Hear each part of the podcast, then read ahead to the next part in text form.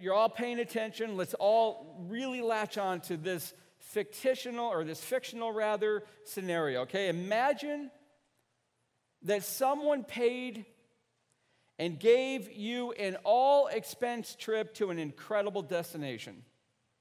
I mean, it's beyond your dreams. You would not probably be able to afford it on your own. Somebody gave this to you as a gift, and you accept that gift.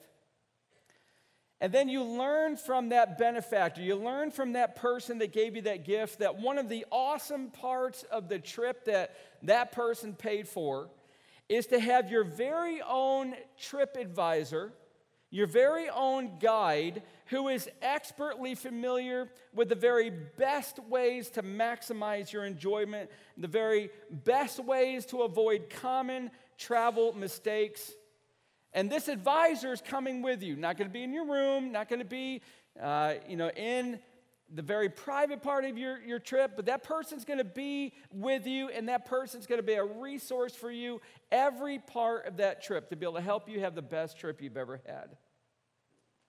What a vacation that would be, the trip of a lifetime.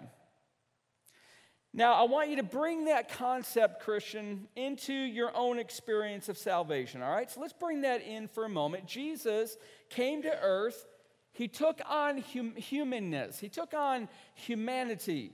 He lived a perfectly obedient life. Something, come on, let's be honest. You've never done it. I've never done it. We've all sinned, fallen short of the glory of God. Not Jesus. He lived perfectly obedient to his Father. He kept the entire law of God in every detail, which means, listen, all that means is that he loved God perfectly at every moment with all of his heart, soul, mind, and strength, and he loved always his neighbor as himself. So he kept all the law by loving perfectly.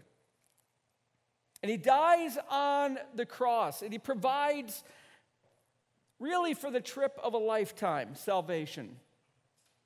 Salvation, but not just salvation from sin. He provides freedom, He provides joy. But how do you live that salvation out? So he sent a trip advisor, he sent a travel agent, he sent a guide. His name is the Spirit of God, who would do more than just send us pamphlets of scripture on how to live the Christian life, he would personally, the Spirit would, travel with us. He would go through life with us. He would teach us moment by moment how to live out this salvation.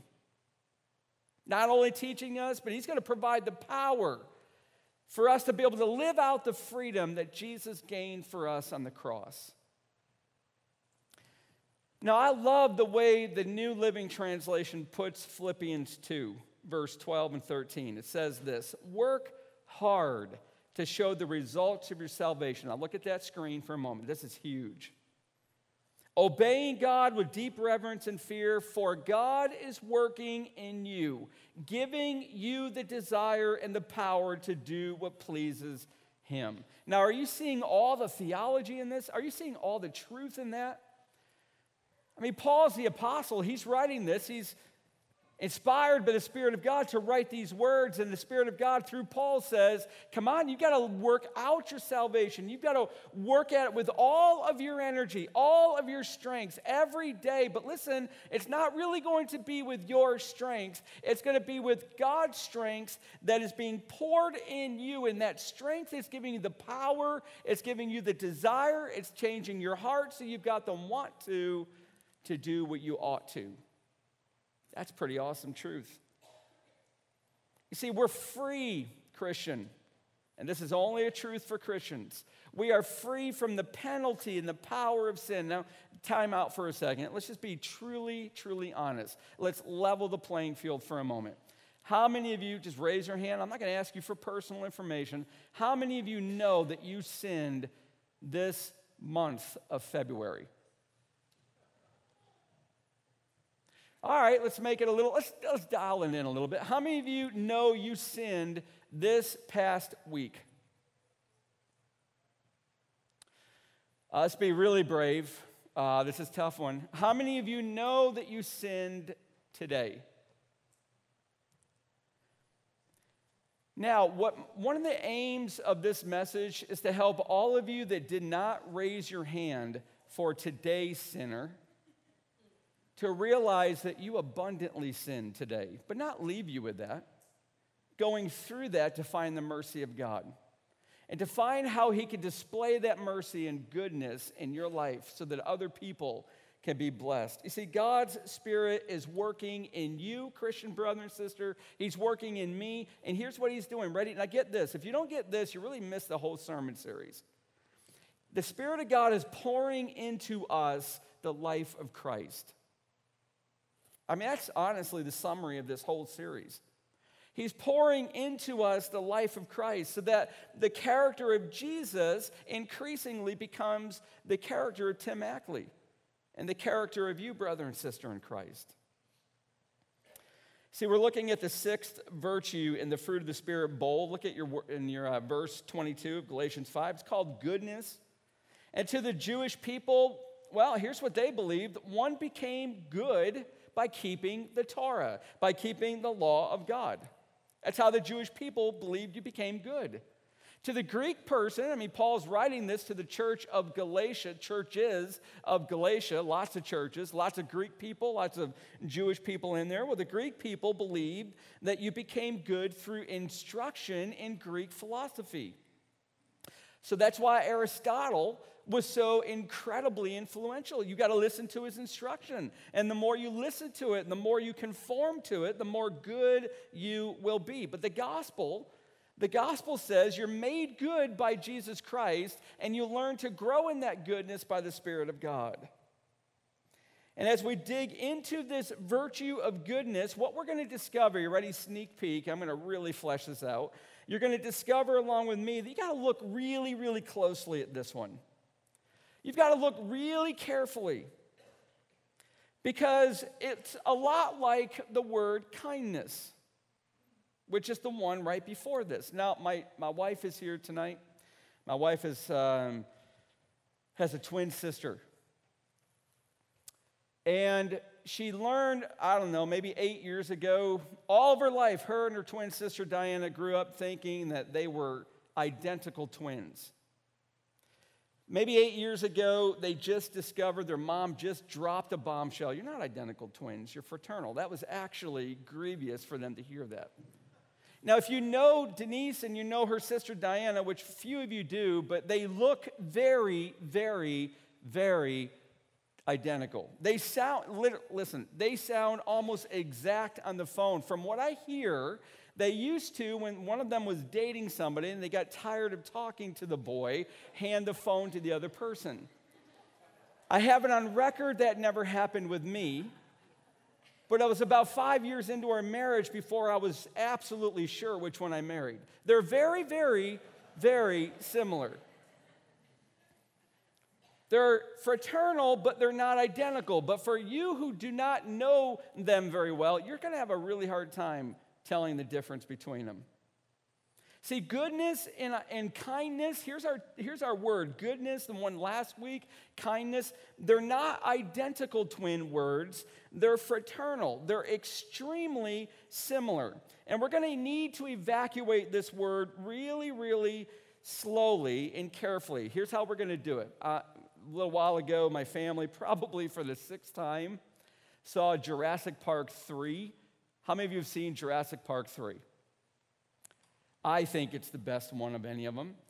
It starts towards the beginning with uh, Billy. He's laying on his stomach. There's an intern girl, and they're laying over the remains of some kind of dinosaur bones. And they've been calcified into stone, and they're brushing it slowly away. Billy's teaching her how to do that, slowly exposing the skeletal system of the dinosaur. Well, that's literally going to be, I guess I should say, metaphorically going to be the way that we're going to approach the excavation of this word. We're going to brush it away. I'm going to give you four brush strokes, and each one of them, it's going to make it a little bit more clear exactly what goodness is and how you live it out. So here we go.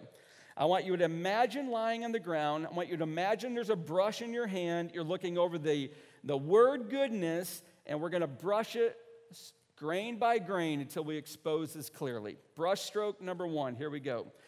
Goodness defined. What on earth does it mean? Goodness defined. You know, there's an epitaph in, on a, uh, grave marker in Bristol, England. There's actually two gravestones, and uh, it goes like this Here lie John and Richard Ben, two lawyers and two honest men. God works miracles now and then. A little poem in England, right? Who knows anything of honest lawyers? Did you know that they could exist? I don't know why we hired Pastor Matthew. He's a former attorney, or a, I don't know. He says he's one of either a lawyer or an attorney. I don't know which one. But we think he's honest. That's why we made him a pastor. But it's hard. Is that really what goodness is? Finding an honest lawyer? Is that, is that how you define this word? Well, here we go. I'm going to brush it away. Goodness translates surprisingly the word you're going to see on the screen in the Greek. And it gives us the name Agatha. Now, you may not have ever met a woman named Agatha. There's only 5,885 girls that were named Agatha since 1880. It's a name that has completely fallen out of vogue. But it, it's a beautiful name. It's a loss to us that there aren't more Agathas. Listen, if you're going to have a baby, uh, even if it's a baby boy, name the thing Agatha. it's a beautiful name. It means goodness, it means excellence, moral sweetness. That's what the name Agatha means. But that's not really giving us much yet, so let's brush it away a little bit more. Goodness, the word, is the expression of kindness in word and deed. Now, all I'm doing is just brushing things away. I'm just trying to expose it for us. We're going to really get deeper into this. But let me say this when the Spirit of God produces goodness uh, in us, and, really, isn't that what you want to know? What's this look like in me? What's this look like in you? So, when the Spirit of God's producing goodness, then that kindness that's in our heart springs into action. There's a generosity that becomes helpful for other people. So, so far, what we're learning is goodness is kindness in action. Now we're going to go a little bit deeper. This is a super simple message, by the way. It's just lots of brushstrokes. We're going to get really familiar with this. So we've got two fraternal twins. We've got kindness and we've got goodness. And I'm going to teach you how you can how you can distinguish between the two of them. It's a wonderful little saying, kindness is love being, while goodness is love doing. Now, if I were in your shoes and with your Bible, I would really want to draw a line around goodness and around kindness, and I would want to put it in the margin. Kindness is love being, goodness is love doing. So, kindness, as Jerry Bridges says, is a sincere desire to the happiness of others. It's goodness, it's the activity that's calculated to advance somebody's happiness. So if you've got goodness filling up your heart by the Spirit of God, then you've got an increasing desire how do I bless somebody else? What actions are necessary through me that can bring happiness and joy and blessing to them? See, kindness, I'm going to try to distinguish this a little bit more. Kindness is the inner disposition that the Spirit of God creates that makes you sensitive to the needs of other people. I mean, listen, if the Spirit of God is filling you with kindness, you're becoming increasingly sensitive to what somebody else needs. But goodness is the Spirit created movement to meet those needs with a generous display of your time and your strength and your resources. You know, somebody once said that patience is suffering love, kindness is compassionate love, and goodness is ministering love. That's a very good way to really capture the differences of these three virtues. Now, by the way, look at the order. Kindness precedes, right? It's in front of goodness because you can't give away what you don't have. So, as the Spirit of God fills your heart, as you're walking with Him and you're surrendered to Him, and He fills you with a compassion, He fills you with a love, He fills you with a desire to be able to bring happiness and joy to other people, then it's naturally followed by the Spirit of God then giving you the power to get moving and to give you the, the display of that kindness to really help people around you. Now, let's just stop for just a second because I find this really very valuable, valuable in my own life. Maybe it is for you too. So let's stop and do something really quick, a little exercise. Right now, I mean, I'm really making this, I think, pretty clear what kindness is and what goodness looks like. So just really stop for a second. Are you filled with goodness? Is that just welling up in you? Is kindness welling up in you and finding that it cannot be contained? Goodness is the overflow of kindness. Goodness is the display of that kindness. Goodness is the determination. I'm going to bring joy to somebody else. I'm going to help somebody else. I'm going to live my life for somebody else. That's what goodness really looks like. So, really, just take stock. How are you doing with that? Is the Spirit of God producing this in you? Can you imagine just for a moment? I mean, just this is truly something you've got to really imagine. I don't know any church is doing this. But can you imagine Cornerstone? Wow, we got between 560, 600 people that come in all of our services. Can you imagine 560 people that are welling up with kindness that absolutely demands to find expression? And that is displayed among each other so that not one person ever visits this church without really being impacted by true kindness and goodness. Do you have any needs?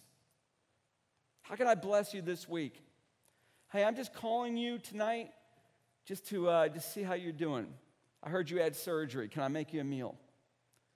Oh, no, I didn't go through the meal ministry. I could have, but man, I'm just can I make you a meal? Do you need anything? Do you need your snow removed? Do you need your, your yard mowed? Listen, goodness is the display of kindness. Can you imagine being in a church where every single one of us is welling up and spilling over with kindness and goodness? Wouldn't that be amazing?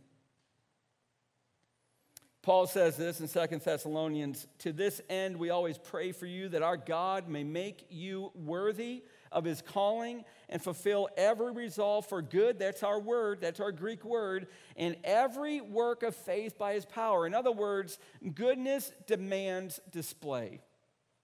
Every work of faith.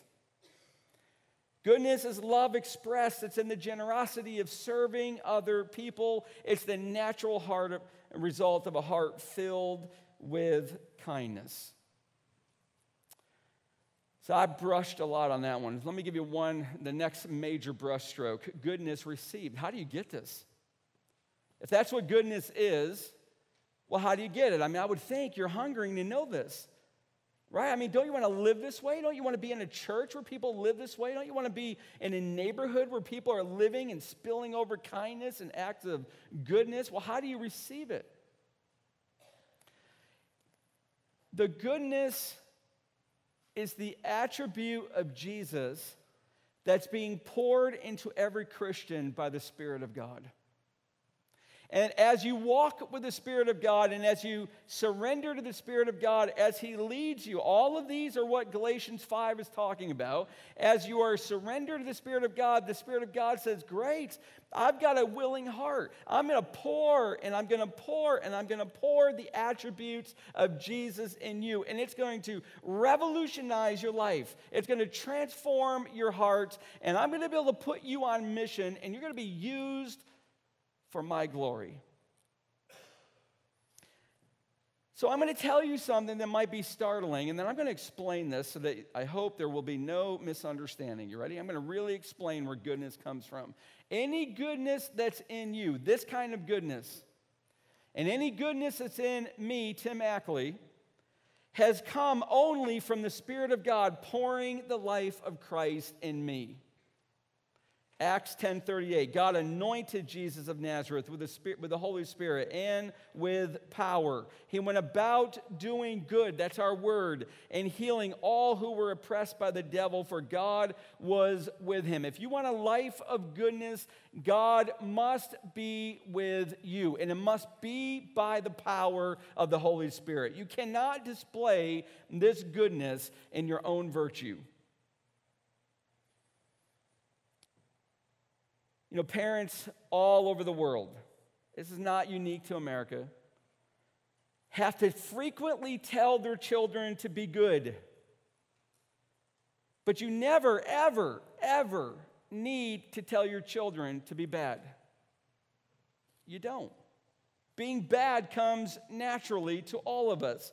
But goodness is unnatural. Goodness is the powerful work of the Spirit of God in the Christian. And this fruit can only be lived by a Christian. But you might be saying, listen, are you alert? Because I'm, I'm, wondering if you're saying this in your mind. Are you wondering, well, wait a minute, Tim, I know people who are more good than a lot of Christians that I know. They do a lot more good things. I know people that aren't believers that would jump on a grenade to save their unit. I know people that give everything away. They're not Christians. They don't go to church. They don't profess Jesus. So, how can you say that this goodness is only the possession of the Christian because the Spirit of God's pouring it into them? How do you explain that? Let me teach you something about all of these fruit, by the way, and this is a theological truth. It's not complicated. It is vitally important because this is going to be an argument that you will most definitely hear at some point in your life.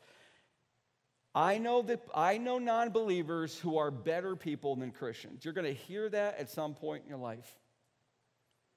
The Bible looks at these nine fruit virtues with two distinct perspectives, two ways, two outlooks. The first one, ready? Now listen, I'm going to explain this. The first one is with the measuring rod of the law of God. And it evaluates the external performance of the person. All right, so you've got one perspective. You've got the law of God, which says, You shall not steal. Now, you might know somebody in your life that says, You know what? I, I hate stealing. They don't go to church, they're not professing to be a Christian but they hate stealing and, and they might live their entire life not consciously ever stealing anything. And would you say then that they have goodness in them? Well, if you're evaluating them from the measuring rod of the law, then you could say that is a good person. That person never stole anything. But there's a second perspective of the gospel. You ready? Now, this is really important. Not only is it the first one, evaluating your external performance against the law of God, there's a second one where God looks at the heart, and there's an evaluation that he makes on the heart. You see, there's an inward aim, there's an inward standard, and it goes like this What is your motivation to not steal? And if your motivation to not steal is, I just don't think it's a good thing to do. I wouldn't want somebody to steal from me, so I'm not going to steal from them. I had somebody steal from me once, and it stunk, it was painful, so I've determined I'm never going to steal from anybody else. If that's your inward motivation, you have fallen short of the glory of God. The only motivation in your heart that passes the standard of God is that you don't steal because, listen, because you love the Lord your God with your heart, soul, mind, and strength. If your motivation is anything less than that, then you've fallen short of his standard. See, there's an external measuring rod called the law do not steal, it's one of the commands. But there's an internal motivation that says the reason you don't steal is because you love the Lord your God more than you love anybody else. There's no non believer that can say that. It's not possible. And not only do you not steal because you love the Lord your God with all your heart, soul, mind, and strength, listen, all the Ten Commandments have a flip side, a positive side. Not only should we not steal, but we should give generously to all. See, God sees the heart, and his evaluation goes to that depth. Why are you doing what you're doing? And if a person is to do a good deed, then listen, it's got to conform, yes, to the law of God's commands, but that action must spring from a heart where your highest motivation is to love God. You want nothing more than to honor Him. If you're there because the power of God has set you free from the penalty and the power of sin, and you're learning to love God more than anybody else, listen, you're motivated by a godly desire. See, when you consider human performance from this level, an unbeliever might do good, might not steal, but they cannot be filled with goodness that's motivated to love and honor God, that is displayed in never wanting to take from another what doesn't belong to them. See, why do you think Jesus said a very cryptic statement to that rich young ruler? Why do you call me good? No one is good except God alone, Luke 18 19. What was he saying? Was he saying, I'm not really God? That's not what he was saying.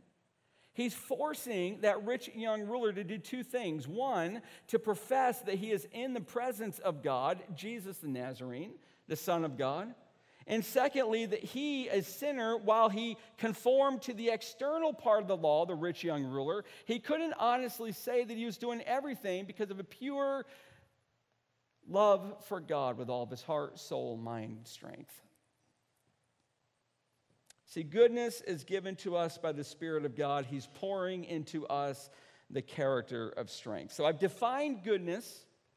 I've told you how you receive it, but I'm really not getting yet to the part that we, I think, all want. So let's get there.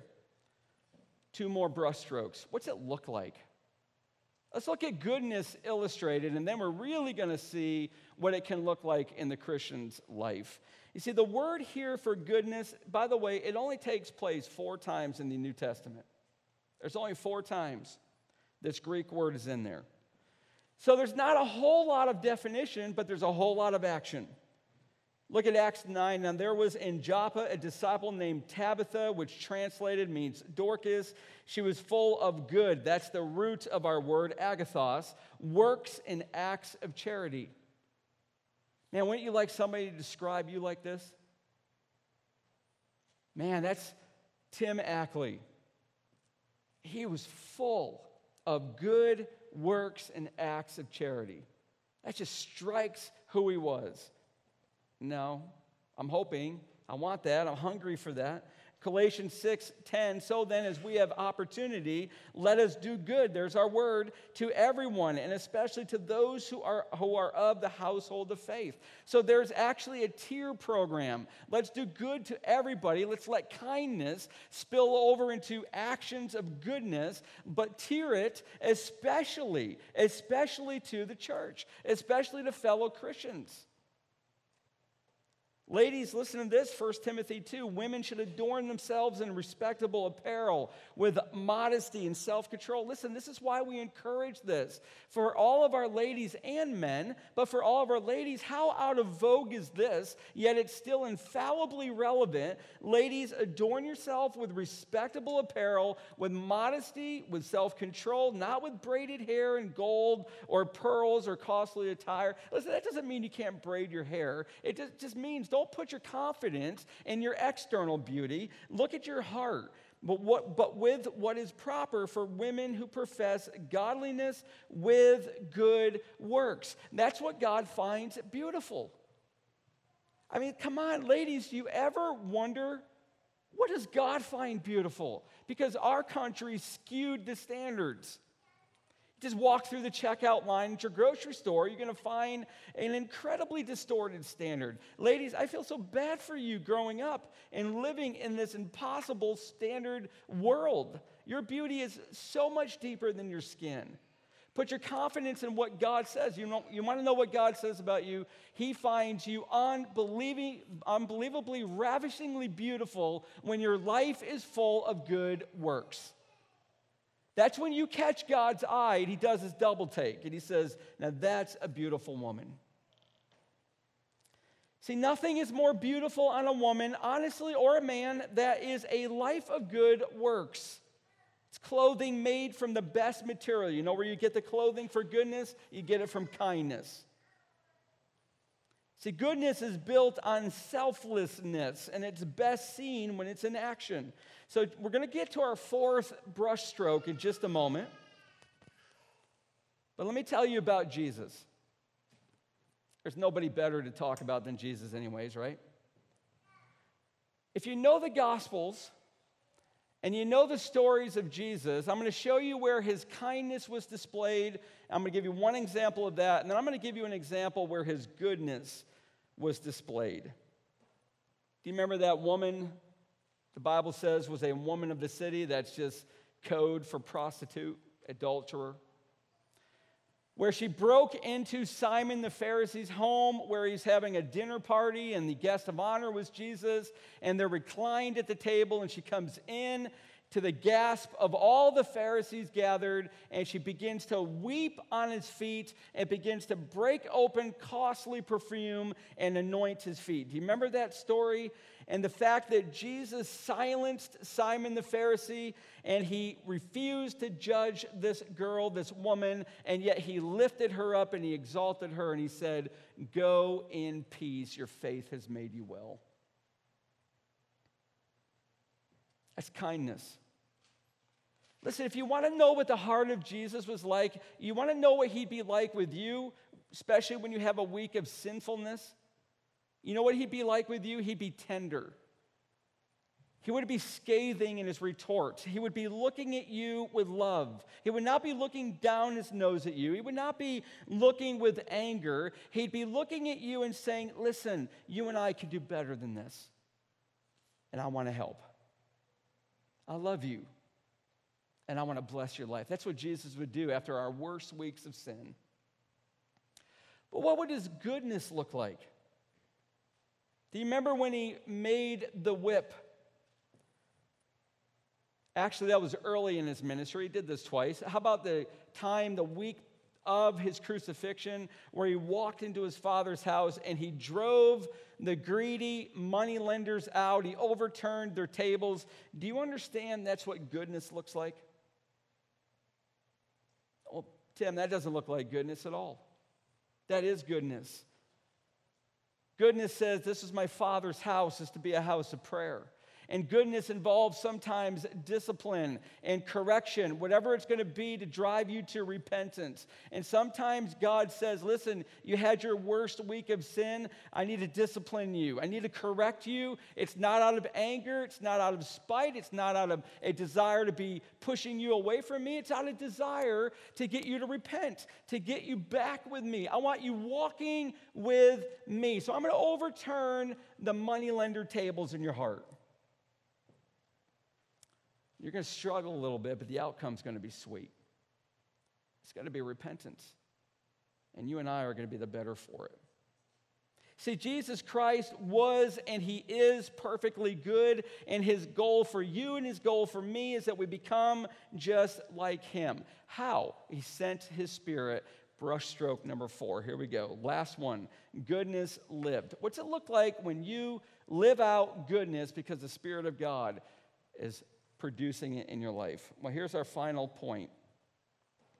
Most of us are very familiar with Ephesians 2, which teaches that salvation is by grace, but we ought to be just as familiar with verse 10, right? We know Ephesians 2, 8, and 9, but do you know verse 10? It goes like this For we are his workmanship, created in Christ Jesus for good works. There's our word how theological is this, which God prepared beforehand? Before what? Before He created the earth. Did you know that God created your good works, Christian, before He created the earth? And He created them, look at the end of the verse, that you should walk in them, that I should walk in them. I mean, how amazing is this? Before God created the earth, before Jesus died on that cross, before he created the world, God created our good works. He planned for them, He created them, and He invites us to walk in them. And He's given us the Spirit of God to enable us to walk in them, to let goodness be the display of kindness. So every day, now, Christian, really listen to this, and I, I really need your attention. This is really critically important.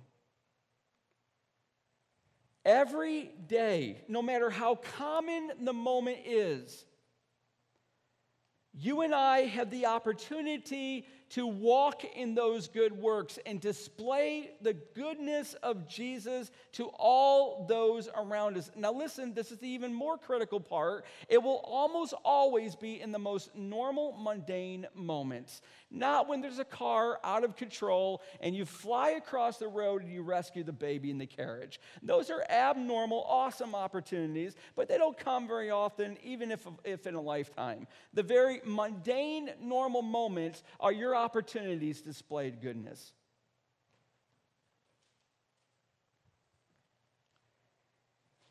And he equips us to be able to do this, to display that goodness from the inside out. Look at what the Word of God says in 2 Timothy. I love this. This is why we got to be in the Word of God. All Scripture is breathed out by God, profitable for teaching, for reproof, for correction, for training in righteousness. Why?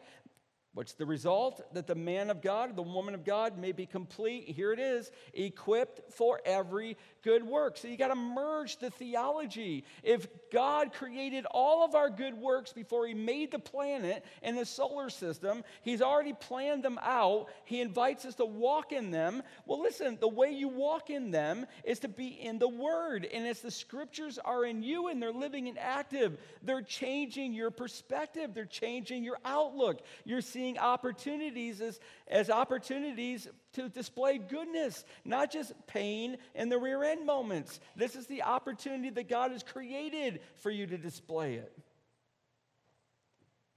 It's the power of the Word of God. Now, let's just super, super honestly take stock. Because some of us, we got to change our perspective. Let's just start with our jobs. Listen, there's, this is true for every person that's working in this building right now. You've been given your job by God. I mean, come on, you believe He's sovereign, right? You believe He is sitting on a throne and He brings all matters in conformity to His will. That's His sovereignty. He's got the power to bring everything in conformity to His will. He's sovereign. You've got the job. He gave it to you. That's your opportunity to display the good works He created before He made the earth. It's your opportunity to be in the Word, to know how to live those good works. It's your opportunity to be walking with the Spirit, filling your heart with kindness so it overflows in goodness in those normal, mundane moments at work. Listen, your job is, of course, an opportunity to earn income, to pay your bills, provide for your needs. But listen, your job is way deeper. If you don't know this, then this is your opportunity to get a new perspective. Your job is deeper than paying bills, it's more significant than gaining wealth. Your job is the primary place where you can display the goodness of Christ. I mean, listen, you spend more than half of your life at work. Half of your waking hours are at work. Yet, for many of us, we're throwing away opportunities to do good, but we're just not realizing that God gave us that job in order to display His goodness. And what this looks like is simply meeting the needs of ordinary people, perhaps helping a coworker with their assignment when you're not even getting paid to do it.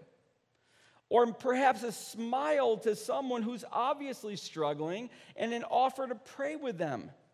Or gently refusing to gossip or slander a coworker. Or going the extra mile for a very difficult customer. So the question is listen, how do you live out goodness? Are you pursuing your job as your opportunity to display the goodness of Christ? But listen, it's not just work, and I'm almost done. It's not just work, but it's in life, normal life, that the goodness of the Spirit of God is to be displayed. Listen, listen to the early church's advice. This is pretty cool, by the way. This, we listen to this as deacons in our church.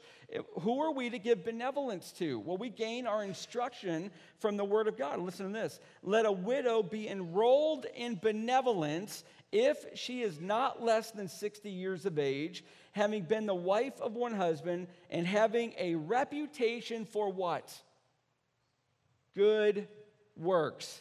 That's not even our Greek word, by the way. That's a different Greek word. It goes on. If she has brought up children, has shown hospitality, has washed the feet of the saints, has cared for the afflicted, and has devoted herself to every good, that's our word, work. Listen, they they had a criteria. If they wanted a widow on their benevolence program of the early church, she needed to be living a life of goodness that spills over kindness.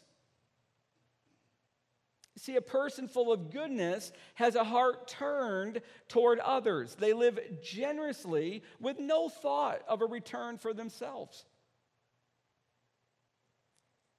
Do you know? I'm going to be really, just be really honest because I'm part of the problem too. Let's just be really honest.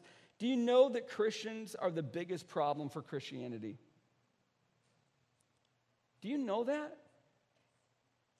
The biggest problem for Christianity is not the power of God, it's not the sufficiency of the scriptures.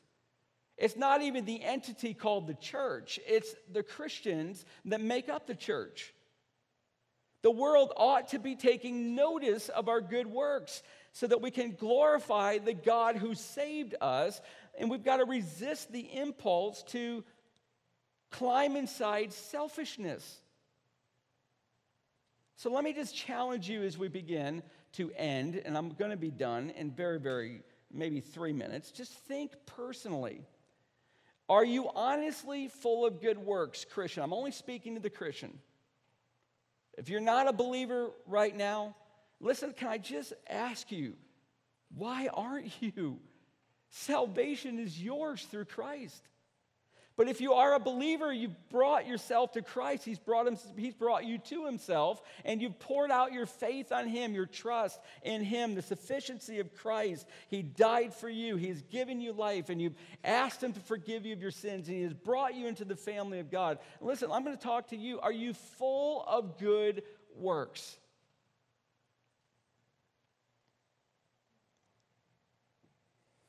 Are you devoted to every good work? Are you being equipped for every good work? Are you professing salvation by your good works? You don't even need to sometimes say anything, it's your works that are going to say it.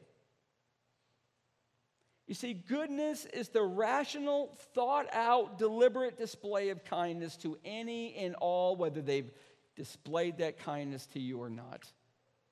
And a good person, listen, you got to hear this. A good person will never allow evil to run rampant and let people be treated unjustly if they've got the power to do something about it. Goodness steps in to relieve suffering. It does what it can to stop and control the effects of evil. And what's it do it with? Not angry Facebook posts, not scathing Instagram messages. It does it with the love and the kindness and the power of Jesus Christ. It sacrifices. Not becoming weary of doing good, but as we have opportunity, let us do good to everyone, and especially to those who are in the church. I'm going to close with one more thought. This is going to take me 33 seconds. Very deliberate. Goodness, when it is spilling out of kindness in your heart by the power of the Spirit of God,